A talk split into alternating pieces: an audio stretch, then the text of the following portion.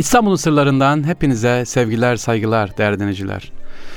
Efendim Temmuz ayımız devam ediyor. İnşallah İstanbullu olmak üzerine geçtiğimiz hafta bir sohbet başlamıştık. Demiştim ki çocuklarımıza İstanbullu olmayı anlatalım, sevdirelim demiştim. Güzel e, maillerinize sağ olsun bana e, destek olmuşsunuz. İnşallah İstanbullu olma yolunda değerli dinleyiciler yağmacılık zihniyetinden uzak bir şekilde İstanbul'a sahip çıkan bir İstanbullu olmak yolunda inşallah devam edelim. Rabbimiz kolaylaştırsın değerli dinleyiciler. Evet İstanbullu olmak diyoruz. İstanbul tarihi yerleri var, tarihi binaları var, yerin altı var, yerin üstü var sevgili dinciler.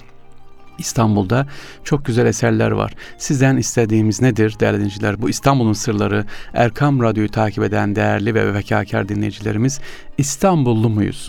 Ümraniye'de oturan, Pendik'te oturan, Silivri'de okuyan hepsi İstanbulluyum diyor değil mi? Bulunduğumuz yerdeki bize kalan ecdat yadigar eserlere, bizden önceki eserlere, bizden sonraki iletebilmek. Buna sahip çıkıyorsak o zaman güzel yağmacı değiliz. Yoksa şu çeşmeyi nasıl eder kaldırırım, şu Bizans eserlerinden hangisini yok ederim, bana bir dairelik yer çıkar mı ya da bir bahçeden bir şeyler çıkar mı diye yağmacılık zihniyetiyle İstanbul'da yaşarsanız İstanbul aziz bir şehirdir sevgili dinleyiciler. Resulullah Efendimizin hadisinde geçmiş bir şehirdir. Allah'ın izniyle İstanbul o yağmacı zihniyeti barındırmaz. Körük misali diyor büyüklerimiz körük misali alır sizi atar.'' Onun için İstanbul'a bakış açımızı güzelleştirelim. Evet, kısa vadede ya da uzaktan göründüğünde baktığımız zaman şöyle güzel kazanıyor olabilirsiniz.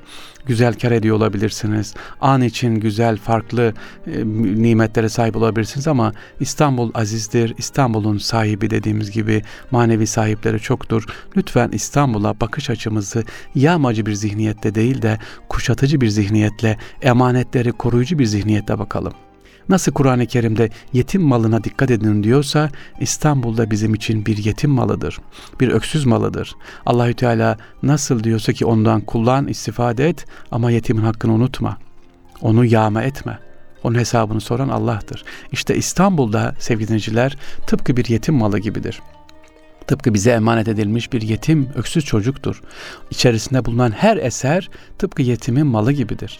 Bunları koruyacağımız yerde yağma ederek, talan ederek, efendim iki kat değil de dört kat nasıl çıkarım diye işin e, başka hukuksuz yönlerine gidersek ya da başka başka yönlere gidersek İstanbullu olmayız o zaman yağmacı oluruz. Dediğim gibi şimdi tarihte evet böyle görünürüz ama biz bu geçtiği zaman zaman geçtiği zaman hiç de hayırlı hatırlanmaz. Rabbim bizleri gerçekten hakiki İstanbullu olmayı ve niyette de amelde de yağmacı zihniyetten uzak tutsun. Rabbim İstanbul'a ve senin nimetine karşı niyetimizde, kalbimizde, hal ve hareketimizde en ufak bir yağmacı zihniyet varsa sana sığınırız bizi affet, biz tövbe ettik. Bunu diyelim inşallah. İstanbul'un sırları devam ediyor sevgili dinleyiciler.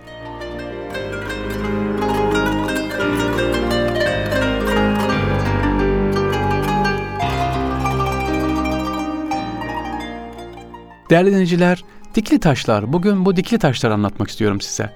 İstanbul'da dikli taşlar var Sultanahmet'te değil mi?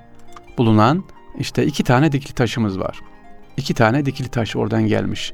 E, özellikle Konstantinopolis o dönemden kalan burada da getirilmiş Sultan Sultanahmet Meydanı'nda hipodromda bulunan efendim dikili taş. Aslında Mısır'ın 18 sülale hükümdarlarından 3.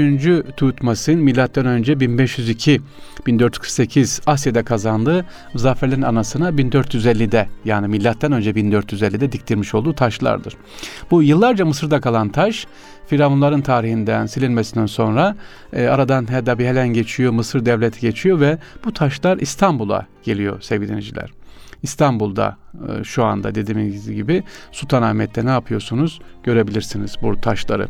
Üzerinde tabii Mısır tanrısı o dönem Amon Ra'nın isimleri var. Onlar var yazılıyor üzerinde hikayeleri var ayrı ayrı. Ama ben bugün anlatırken size dünya üzerindeki dikili taşlardan da bahsedeceğim. Yani İstanbul'da sadece İstanbul'da dikili taş var? Başka yerlerde de dikili taşlar var. Bir tanesi mesela İstanbul'da daha önce hemen bugünkü Sultanahmet Camii önünde duran pirinç kaplıydı o güzel üzerinde yazılıydı ama 1204 yılında Latin işgali sırasında ne oldu? Yağma edildi.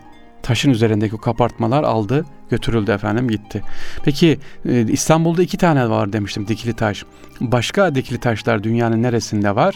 Ona bakalım. E, Antik Mısır döneminden kalma bu birçok dikili taş dünyanın farklı ülkelerine taşınmış. Yani Mısır'dan alıp götürülmüş. E, dikili taşlar güneş tanrısı dediğimiz gibi Ra'yı sembolize etmekte o dönemde. E, işte dünya üzerinde başlayalım. Mısır'da mesela halen duruyor. Lüksor'da var.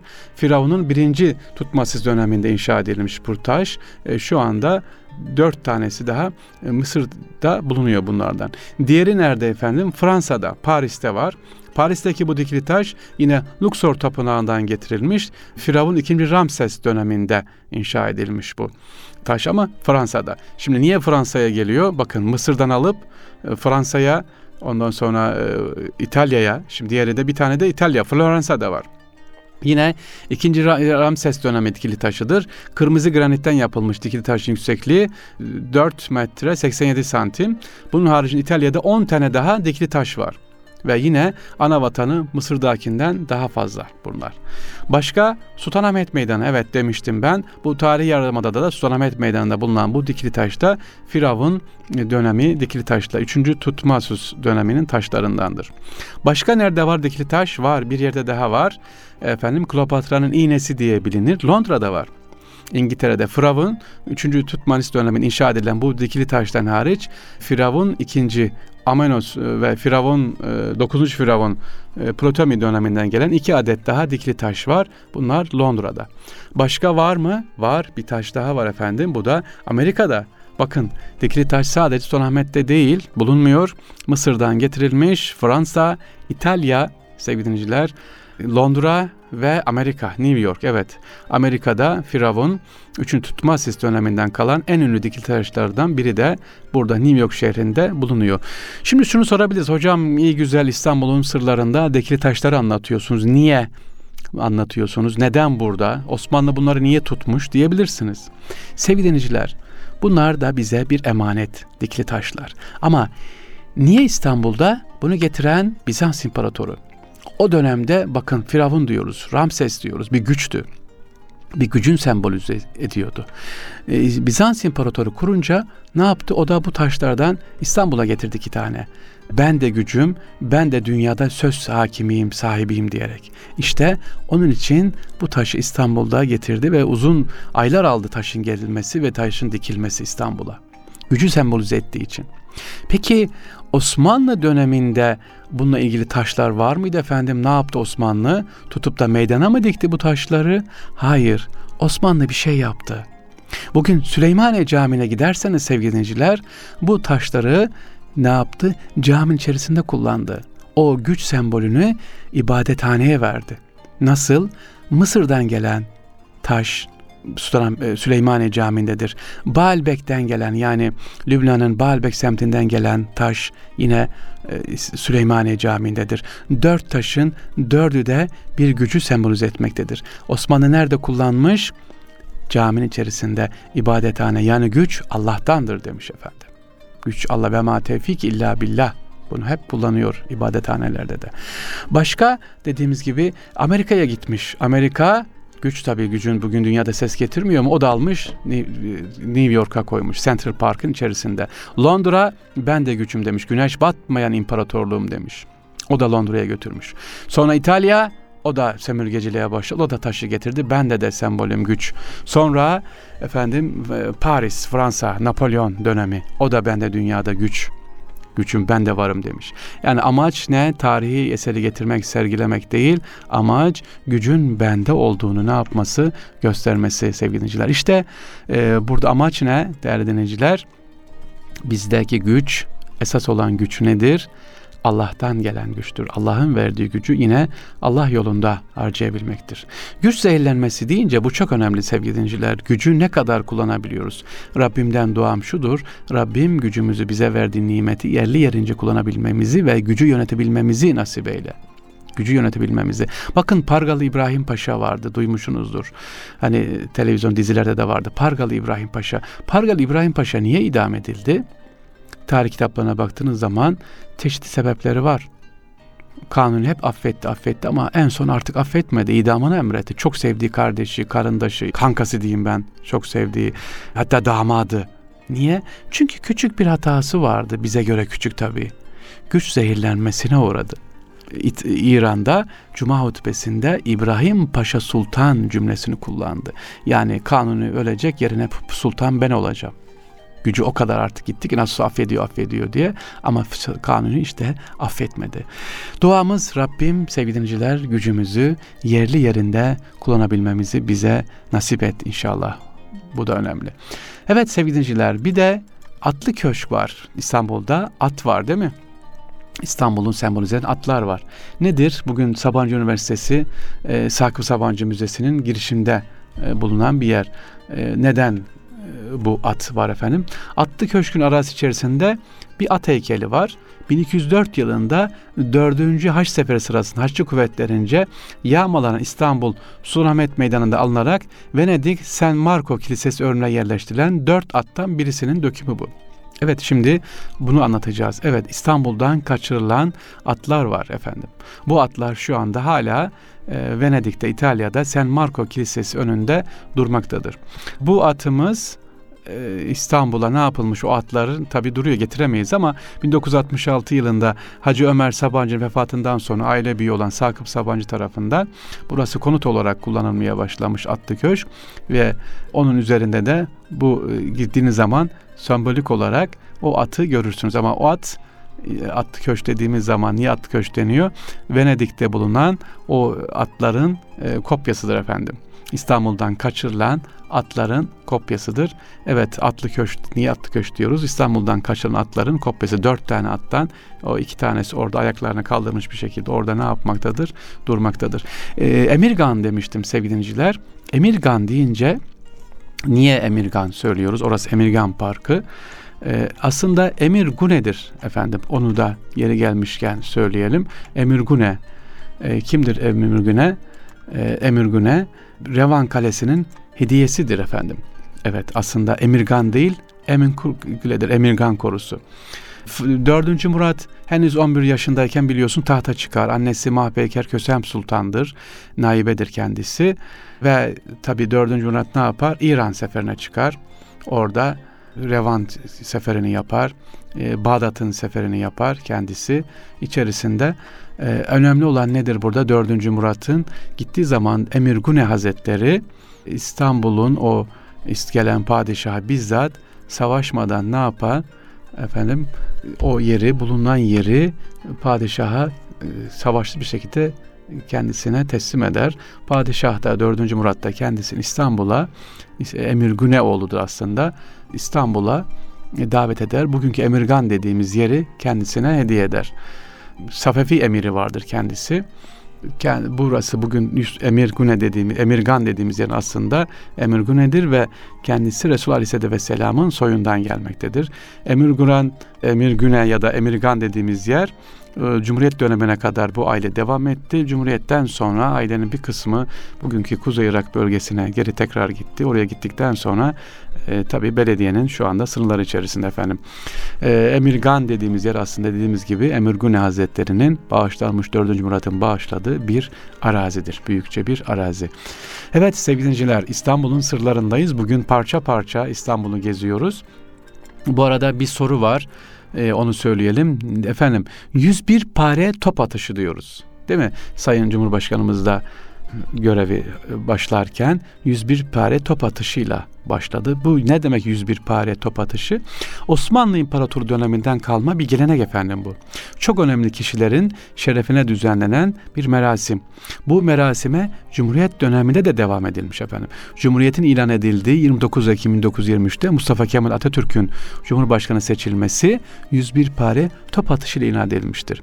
Daha sonra seçilen tüm cumhurbaşkanlar için aynı prosedür uygulanmış. Yapılan 101 pare top atışıyla aynı zamanda Türk ordusu yeni başkomutanını selamlamış oluyor. Bu bir selamlama tekniği sevgili dinleyiciler. Top atışından maksat ne?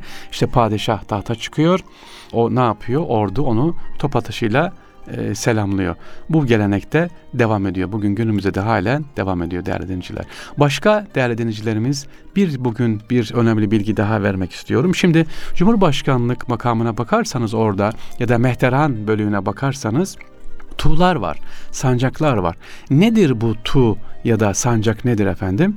Osmanlı'da kullanılan, daha eskiden var ama biz Osmanlı'dan başlayalım. Osmanlı Devleti'nde tuğ taşıma geleneği Anadolu Selçuklu Sultanı 3. Keykubat'ın Osman Gazi'ye beylik verdiğini belirtmesi üzerine davul, tuğ ve alem göndermesiyle başladı. Tu dediğimiz şey efendim at kılından yapılmış olan bir semboldür efendim. O gücü sembolize ediyor. Osmanlı tuğlarında çok sayıda kıl al renge boyandıktan sonra bunun tepesine beyaz ve siyah renkte ince kıllardan yapılan saçaklı bir başlık konulurdu sevgili Bütün bunların üzerine bakırdan altın yaldızlı büyük bir top ve bazen onun üzerine bir hilal yerleştirilirdi top güneşi, hilal ayı, at kılları da güneşin ışınlarını dolayısıyla gücü temsil ediyor. Yani güneş Osmanlı İmparatorluğu arması ile Cumhurbaşkanlığı forsunda da ne yapılıyor? Bunlar vardı, bulunuyor efendim. Bu kılların dağınıklığından dolayı tuğlara tuğ perişan, perçem de denirdi. Tu dediğimiz gibi tekrar ediyorum önemlidir. E, amacı nedir? O bağımsızlığı, gücü sembolize ediyor. Orta Asya'da Türk hakem ve hanlarının bağımsızlık alameti olarak da tuğlar ne yapılmış? Kullanılmış. Osmanlı mülkü teşkilata göre memleket eyaletleri, eyaletlerde sancaklara ayrılmıştı efendim. Eyalet ve sancakla atanan amirler o yerin hem askeri hem mülkü amirleriydi. Yani barışta eyalet ve sancakların idare ve askeri işleri uğraşırlar. Seferde de onların neyidir? Komutanlarıdır. Bunlardan sancakların amirlerine sancak beyi, eyaletlerin amirlerine de beyler beyi deniyor. Burada bir kelime söyledim sevgili dinleyiciler. Davul.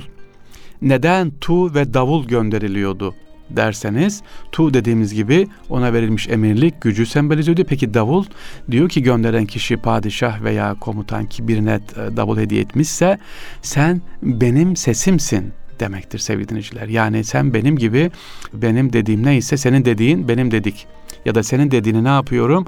Onaylıyorum. Senin söylediğin padişahın söylediği gibi olacaktır diye verdiği mesaj bu. Tuğa gelelim efendim. Tuğlar Mesela 3 e, tüy olur, 9 tüy olur, 4 tüy olur. Bunların hepsi hepsi farklı farklı. Ee, seraskerlere 4, en büyük vezire, veziri azam dediğimiz zaman 5 tu verilir. Tu şahi denilen padişah tuğlarının sayısı ise 9 sevgili dinleyiciler. Tanzimattan önceki padişahların savaş bayrakları var. Yine Oğuz geleneğe göre uygun şekilde 9 tuğdan oluşuyor. Ee, bir cihan imparatoru olan Osmanlı İmparatorluğu'nda da bu tu e, geleneği ne yapmış? Devam etmiş. Sadrazam Serdar Ekrem e, adıyla sefere çıktığı zaman padişah tuğlarından altısını ona veriyor. Altı tuyla çıkıyor.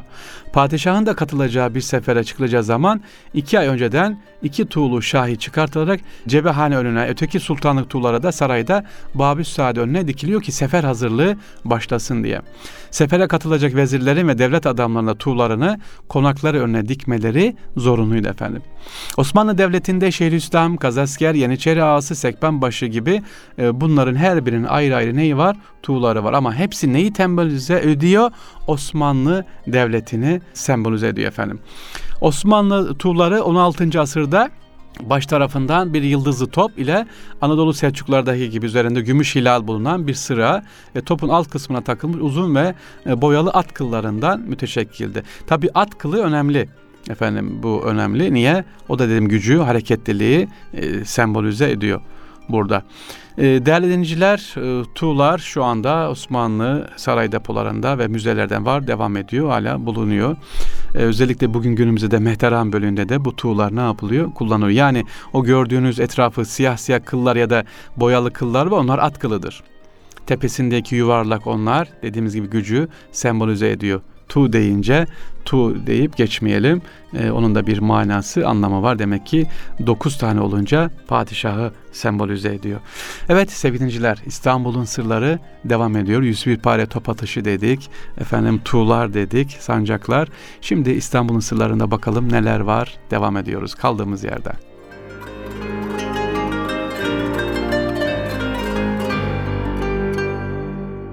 Sevgili dinleyiciler, İstanbul'un sırlarında bendeniz Fahri Sarrafoğlu ile devam ediyoruz efendim şimdi anlatmamıza. İstanbul'un ilk yangın havuzu hangi camide sevgili biliyor musunuz? Evet, bugün İstanbul'da belki defalarca gidip önünden yüzlerce kez geçtiğimiz ama görmediğimiz bir eser var. İstanbul'u özellikle de Fatih bölgesini yangınlara karşı koruyan bir havuz. Evet burası Fatih Camii'nin girişinde bulunan ve İstanbul'da ilk defa yapılan yangın havuzudur. Fatih Camii'nin girişine bulunmaktadır. İstanbul'un sık sık yangınlara gündeme gelmesinden bıkan halk bu duruma çare bulması için 2. Mahmut'a dilekçe vermiştir ve e, daha sonra 2. Mahmut bunu ne yapıyor? Dikkatlice inceliyor ve Fatih Camii'nin girişine bir yangın havuzu yapılıyor efendim. Fatih Camii'nin özelliği sadece yangın havuzu olması mı? Hayır, e, yangın havuzunun yanında aynı zamanda ilk güneş saatinin olduğu camidir. Yine İstanbul'da padişah tarafından yapılan ilk cami Selahattin Camii, Yeditepe üzerine yapılan ilk cami, Yangız Havuz ilk cami ve İstanbul'un aynı zamanda ilk üniversitesine ev sahipliği yapan cami olma özelliğine sahiptir. Ayrıca dışarıdaki cemaate imamın sesini aktarmak için müezzinlerin çıktığı mükebbireler de iki tane olmak üzere bu camide bulunmaktadır efendim. Fatih Cami avlusuna cümle kapısındaki yangın havuzu dediğim gibi 2. Mahmut tarafından yapılmıştır buradan. Fatih Camii'nin sadece özellikleri bunlar değil efendim. Dediğimiz gibi e, yangın havuzunun olması, güneş saatinin olması, Yeditepe üzerine yapılan ilk cami olması, aynı zamanda güneş saatinin olması ve mükebbelelerin olmasıdır. Demek ki Fatih Camii'nin özelliği neymiş? Ee, yaklaşık beş tane de özelliği varmış. Girince bunları da ne yapalım? Tefekkür edelim efendim. Evet Fatih Camii'nin bir başka özelliği içerisine girdiğiniz zaman iki tane sevgili vaaz kürsüsü var. Hiç dikkat ettiniz mi buna? Vaaz kürsüsü. Neden iki tane? Biri büyüktür, biri küçük.